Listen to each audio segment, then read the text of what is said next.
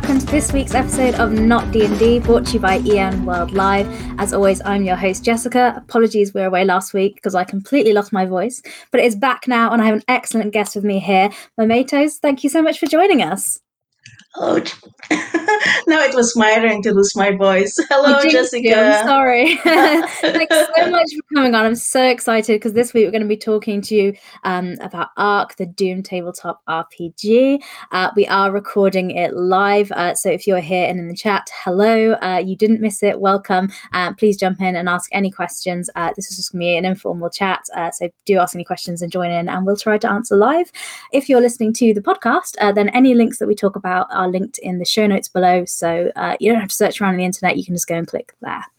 Uh, okay, so we'll be talking about ARC, the Doom Tabletop RPG, which is absolutely beautiful. It's a stunning a book in terms of visually and in terms of game design. So I'm so excited to have you on. But before we talk about the game, I would like to talk about you, if that's okay. Um, so, one of the first things I want to say is congratulations on the Diana Jones Award for Emerging Designer Program winner for 2022 last year. That must have been fantastic to get.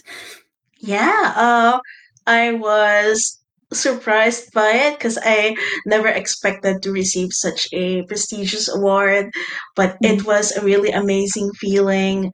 Um, going there as well uh, last year mm-hmm. as well as gen con being able yeah. to meet many people having mm-hmm. lots of wonderful opportunities so i was really really excited and i felt really grateful for receiving the award well, th- it seems like it's very well deserved because when I talk about you and, and all the things you do in the RPG space, but going back in time, what was your first um, kind of role playing gaming experience that you had or that you remember? Mm. Yeah, in college, I played D&D. That was actually my first experience. Mm-hmm. Uh, I believe it was Dungeons and Dragons 4th Ed with a group mm-hmm. of people from my Japanese appreciation club. But okay. even before then, I had a lot of interest in the D&D world. Um, as mm-hmm. a teenager, I was really immersed in the world of the Dragonlance trilogy. So oh, it yeah. proved to be a form of escapism and joy for me. And it made me really excited to play Dungeons and Dragons later in mm-hmm. life. Amazing. So you can picture yourself being the heroes when you're reading the books and things like that. So yes. that's awesome. So um your game isn't very D&D. I'd say it's far more indie and rules light. So did you start exploring other more rules light systems or or was this just something you've made on your own? What what was your journey to getting to this very different sort of game? Mm. So I tended to uh, really like OSR games. So there are some OSR games that are crunchy. There are some that are lighter side. Mm. But I remember playing, in particular, Macchiato Monsters, and it made me really excited. And it was really interesting, especially in the uh, how it used usage die, how it used um, several monsters, and. I thought it was like the perfect blend of being uh, rules light, but also having some crunch as well. Absolutely. So, how did you become somebody that obviously plays games, enjoys games? How did you become somebody that created games and, you know, created Arc? How did how what was that journey like? to be honest, it was FOMO because um, there were a lot of RPG creators in my country, the Philippines, mm-hmm. and there were mm-hmm. also many of my friends. So I was swept up in their passion for game design. So I thought maybe mm-hmm. I should try it out for my own. And it ended up being a very rewarding experience. I'm really glad that I embarked on that journey. Fantastic. So leading us into kind of Arc and, and talking us about that if people aren't familiar with the game and haven't heard of it how would you introduce it to them mm. so basically you are heroes fighting against an incredible apocalypse that will happen on a world that you love and also you have to contend with that doom happening in real time. So you're being threatened by a real-time clock that ticks down to the apocalypse. And you will have skills you will have magic you'll have tools at your disposal. So you could fight the doom and be the heroes you want to be. Amazing. So you were talking about dragonlance before. So you could you could make it a dragonlance setting if you really wanted to because that kind of kind of fits the bill doesn't it in a way? Or yeah Yeah. What sort of things and stories do people tell using this? Like, what sort of apocalypses could you have in the game? Mm. So it can be literal apocalypses, like the world is ending, a dragon is going to eat the earth, or it yeah. could even be something more intimate, like the end of a marriage or the arrival of conquistadors who are going to change the culture of Mhm. a home that you love. So it can really run the gamut of experiences and settings. But I think what is important is that it will be about the loss of something you value and that Mhm. this will be a fight to make sure that it doesn't come to pass. Amazing. That's so interesting what you're saying about the loss of a marriage or something. I hadn't I hadn't thought or interpreted it that way. So that's that's really even more exciting and interesting to think all the different things you could do with that. Um, so if we were sitting at the table to, to to kind of play a game, where do we start? How do we start playing? Mm. So on the GM side, because this is a game that requires a game master, they Mhm. would need to have an idea for the doom and then come up with three omens, which are basically manis- manifestations of that doom across the Mhm. world. So let's say the doom is about a dragon eating the earth, and that would mean that some omens could be the magma is bubbling, there are cults hoarding jewels, and there are the good dragons are dying out. So a little bit Dragonlance. Um, on the character player side, they would need to create their characters. So they would need Mhm. to figure out what are their aspects, what are their skills, and there are important stats such as the approach, which is ba- basically how you uh, create or success in task, whether it's creatively, carefully, or with concerted effort. So basically, that one plus your skills help inform how your skill checks will be successful. Uh, basically, it's that's the most uh, compact way of describing how the game goes. Uh, it is quite tight and compact. Uh, Mhm. there are also lots of interesting magic. So some of the magics require certain requirements to replenish. Like there's Okay. one spell where you have to eat a door so that you could get more slots for that magic. So I think it's one of the most interesting parts of that game as well. Okay, fantastic. Uh, so we've had a question uh, coming through. Somebody said they've not played a pre-apocalyptic game; they've always played it kind of post-apocalypse.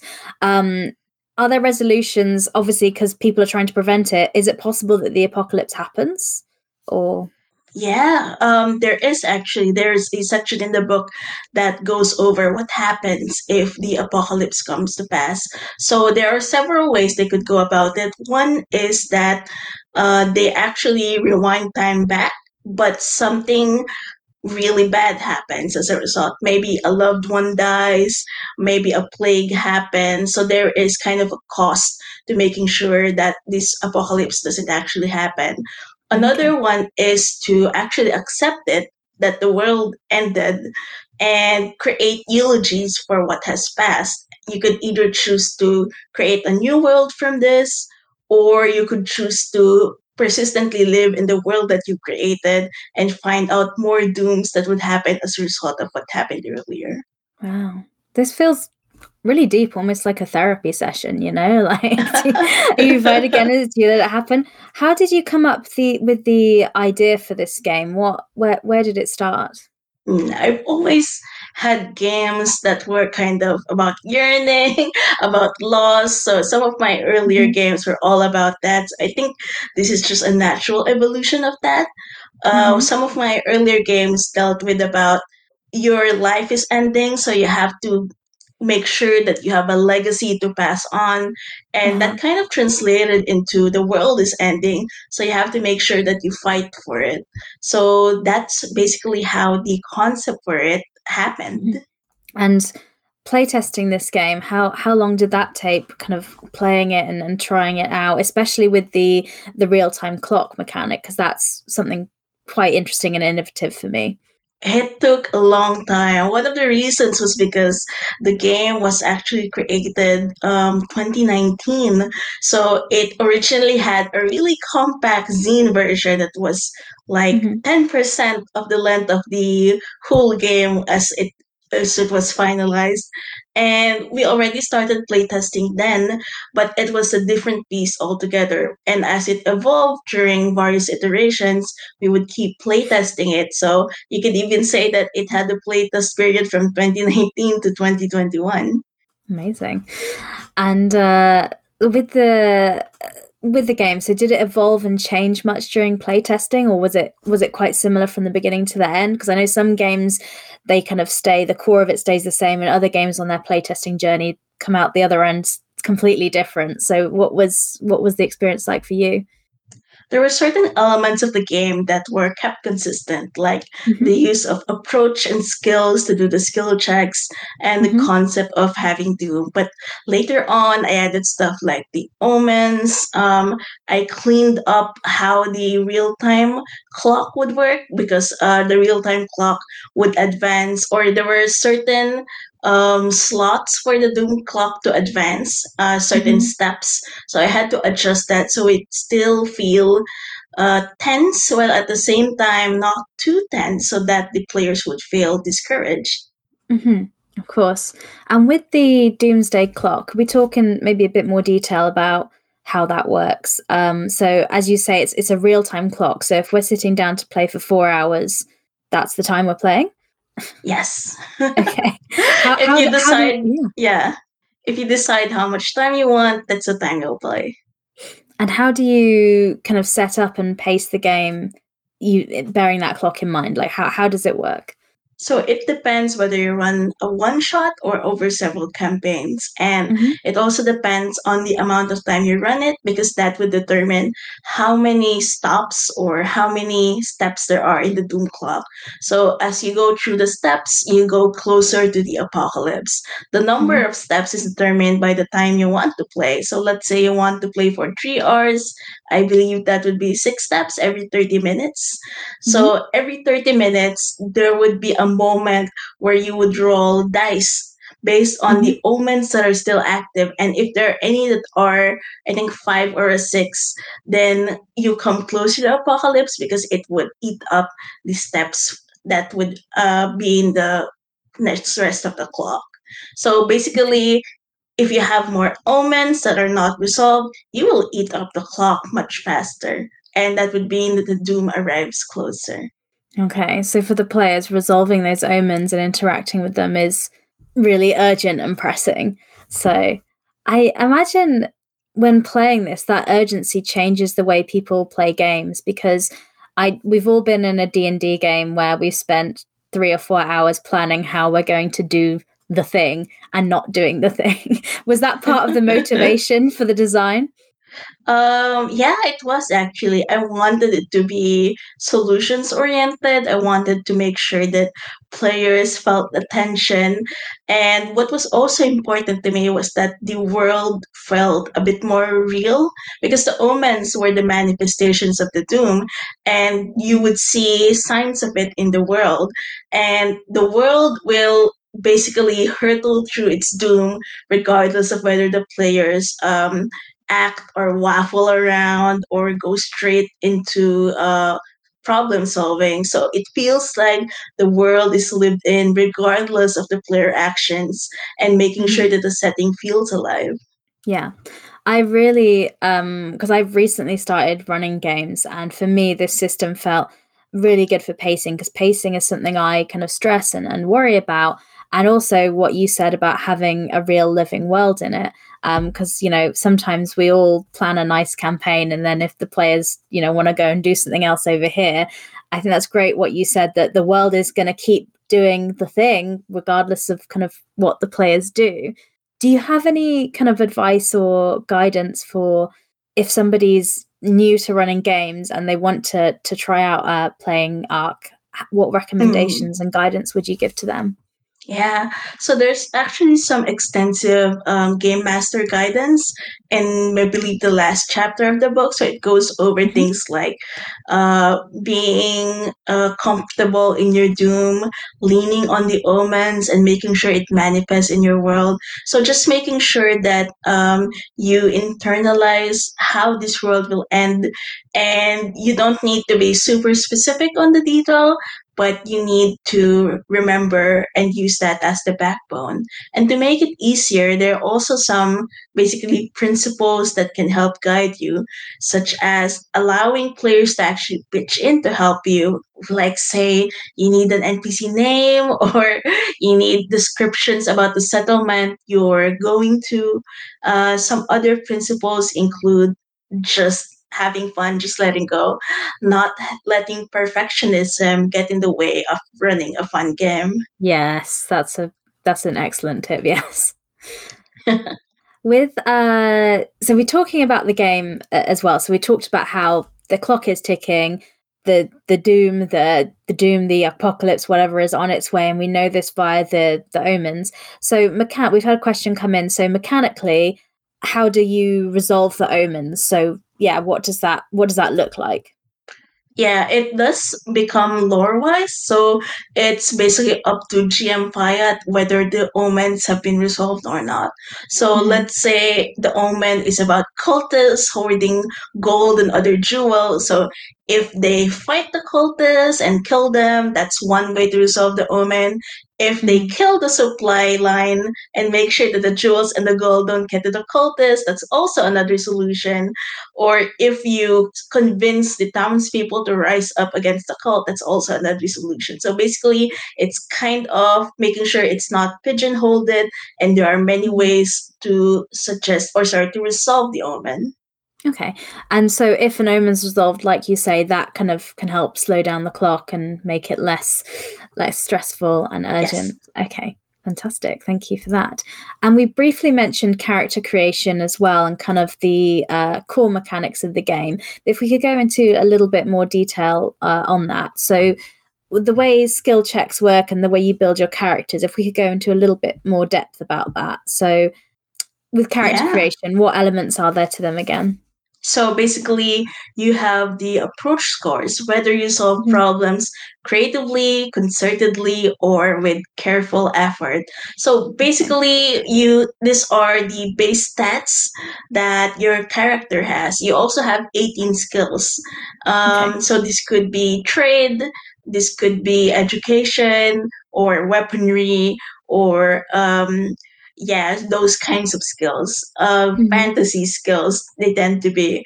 So when you are uh, basically undergoing a skill check, you add your approach to your skill. So let's say you're using the weaponry skill in a creative way, you're being very flashy, or you're mm-hmm. doing um, unusual uh, ways of utilizing a sword. Basically, this is how you approach your skill. Um, mm-hmm. You must roll uh, under or yeah under the that number so your skill plus approach so that it's a success. So let's say your approach score is two and you have a two in the weaponry skill so you need to roll under four. So it can actually become really hard to meet the success this mm-hmm. is how bonds could help. So basically you can ask help from your fellow players and your relationships will be the one to determine how much help they could give. So that's an easy way to make sure that it gets easier to resolve a skill check. Now mm-hmm. if your skill check is higher than your approach and your skill number it fails. And if it's equal to that number they have a choice of either mm-hmm. succeeding with a negative effect or failing but with a positive effect. So let's say you succeed with a negative effect, you're doing flashy moves on your mm-hmm. sword. So it could be that your sword becomes a little bit warped because of the pressure that you're exerting on it, or it gets stuck in a monster. And it's either the player or the GM who suggests this.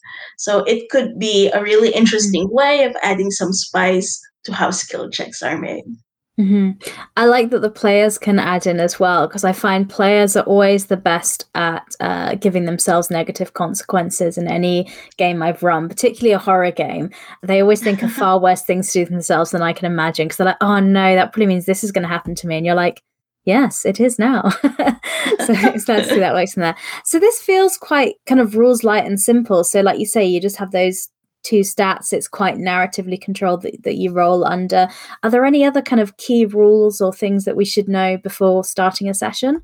Uh, so how combat is resolved is basically the players always go first and their intent their kind of action is basically how their actions will uh, be sequenced and also affect uh, what kind of effects that will happen in the combat ground. So they mm-hmm. could either attack someone, or they could set up skills that other players will use later on, or they could do something out of the box, like say, um, climb on a box to spy on the enemies on the top of the cliff. So all of those are valid ways to uh, face combat in this game.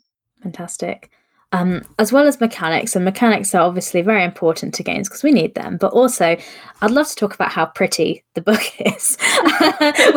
Because the first thing, this was the first thing that caught my eye when I saw it. It is so beautifully done. Could you talk about the art and the graphic design and the, the styling of the game and what your inspirations were for that? Because it is just so stunning.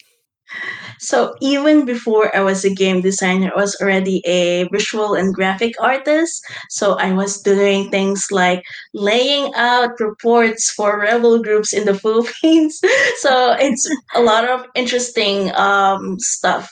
And basically, that usually informs me on how I will approach a project. I want it to be legible. So having good graphic design leads into that. So it's not just mm-hmm. pretty, it's making sure that it's readable, mm-hmm. that it is um, good on the eyes, that it also um, affects how certain concepts are communicated. So basically, that was the main driving force behind the graphic design. The art are basically a collection of um, artworks that I've done. So these are quite uh, passion projects of mine, passion mm-hmm. items of mine. So I really wanted to have a art direction that basically tries to tell a story with each image in the book. So I hope that was successful and I'm really glad that you like the visual design of the book. I absolutely do. So just to clarify so people are aware, you did everything with this book. So the the game design, the artwork, the graphic design, everything. Yes, I did have the help of editors though, oh, yeah? um, Fiona Geist and Jared Crater, who were wonderful dealing with my horrible mess of a Google Docs file. Oh, yeah. okay. Well, yeah, a good editor is an excellent thing to have. But yeah, I I mean I find it so visually stunning and I totally agree with what you say. The way that role playing games are laid out helps people to kind of understand it. And I think especially for a book like this that is more accessible for newer players, perhaps more rule light, that's even more uh, important because these aren't people that are used to picking up a role playing book and looking for the information. So yeah, I, I, maybe I was being a bit flippant saying it's so pretty. It is so pretty, but I do understand how the visual design, you know, impacts the user's you know experience of of playing the game. So uh, not to downplay that in any other way. Um, but this book has been uh, you know really successful. The Kickstarter had over two thousand uh, backers when it came out and I believe it's. Um, I've obviously read the English version, but is it available in many other languages? Would I be right to say? Yes, it is. It's available in Italian, uh, mm-hmm. which has a bonus adventure. So it's a really wonderful mm-hmm. book. It's also available in Japanese with Hobby Japan. Um, I believe they also have a live play of the game with several voice actors, and it's also recently available in French. So they had a successful crowdfunding project that made sure that it was able to be produced. Perfect. So that's that's really great. It's, it's so great to have a game that's successful and available so many different languages. That's wonderful to have. Um, if people are interested in uh, picking up the book, so if they've heard uh, about it, where's the best place for them to to pick up a copy? So if you want the hefty book to hold in your hands and to caress and put on your pet, you I should do. go to you should go to the Exalted Funeral website. So they're the publisher of the game. Mm-hmm. If you want the digital copy, you should go to my itch page, momatoes.itch.io slash arc. Yeah.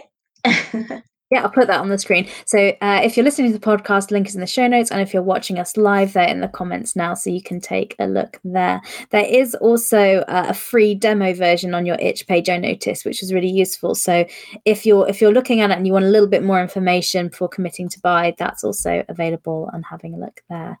Um, thank you so much for talking about ARC. Are there any other things you want to kind of shout out and mention about it to wrap up or are there any questions i should have asked that i didn't that you want to share? Um sure. So i'm still continuing on my game designer journey. I'm working on some secret projects for now okay. but there's one that i want to share. It's basically the quiet year but with competitive elements. So you are atop of vast, majestic creature and you try to cooperate, but there's a traitor in your midst. So I'm really excited about that project. And where's the best place for people to kind of follow and and you know follow you or online to find out about future projects? Yeah, they could go to my website, momatoes.com. I also have social media presence where I post random doodles and memes. it's at twitter.com slash momatoes. Perfect. Thank you so much. Um, and I always ask uh, people before they go if you have any kind of recommendations uh, or other tabletop RPGs you would like to share with other people. That, and the rules are it can't be Dungeons and Dragons because this is not D and D show, and it can't be a game that you've made because we've just spent some time talking about your game. So, what if I recommend 99 Games? Uh, we have a okay. website called Across the Dash RPG Sea, which is basically a database of Southeast Asian made games. So, they could be OSR, they could be indie games. There are a lot of variety of games people can peruse and even support. And this was even Emmy nominated and also Diana Jones Award nominated. Amazing, fantastic. Uh, I found that really useful. Um, so when you go on the website, it just randomly kind of generates something, or you can choose from categories. Uh, so it's a really great way of sharing games that you might not find otherwise. So thank you so much for creating this and and sharing it. It's a really great resource uh, for me for sure. Um, well, I think that's bringing us up to the end of our time. Thank you so much for coming on to talk to me. I think ARC is such a beautiful game, and I'm so excited to play it for the first time. And um, thank you so much for creating the game and coming in to talk to me about it. Yeah, thank you, Jessica, for having me. Anytime. And when your new project starts up, so you know, would you say the a quiet year inspired sort of game, please do come back and tell us all about it here. We'd love to have yes. you back. Okay. Thank you to everyone who was watching and listening as well. We will be back next week uh, with Raccoon Sky Pirates, who we had to cancel last week due to illness, but we'll be back next week, uh, same time, same place, wherever you're watching or listening to this. Thank you so much for your time. That's all for this week. Bye.